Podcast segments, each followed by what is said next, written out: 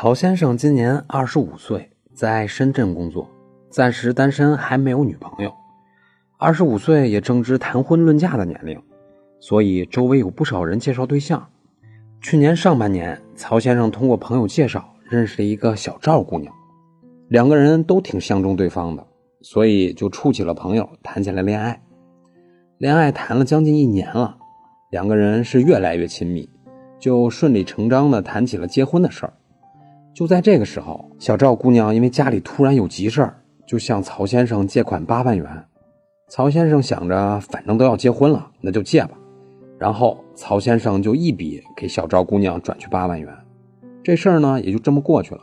两个人就继续商量着结婚的事儿，婚期很快定住了，今年的五月份结婚。但是临到结婚的日子，两个家庭因为婚房发生了非常不愉快的事儿。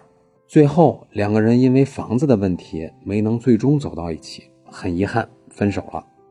现在，曹先生就提出让小赵姑娘还八万块钱的事儿，但是小赵姑娘赌气就说不还了。曹先生经过多次确认和小赵姑娘多次反复的沟通，小赵姑娘还是不还，而且是真的不还。无奈，曹先生起诉到法院，要求小赵姑娘还钱。法院看了看。他们两个人并不是苦大仇深的阶级敌人，而是曾经谈过恋爱的男女朋友。为了不进一步僵化关系，所以建议双方调解结案，而且小赵姑娘也愿意调解结案。但是曹先生心里没底儿，就问道：“法院调解结案和判决结案的判决书，这有区别吗？”答案是没区别，效力一样。我国法律规定。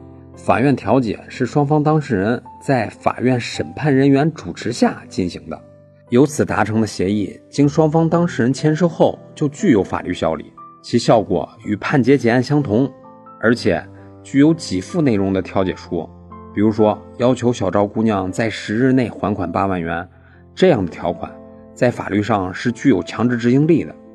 如果对方一旦不履行，曹先生就可以申请法院强制执行。因此，调解结案的方式既没有法律风险，也不会使双方彻底撕破脸，所以在适当的情况下可以考虑使用。那么，以上就是今天的音频，供您参考。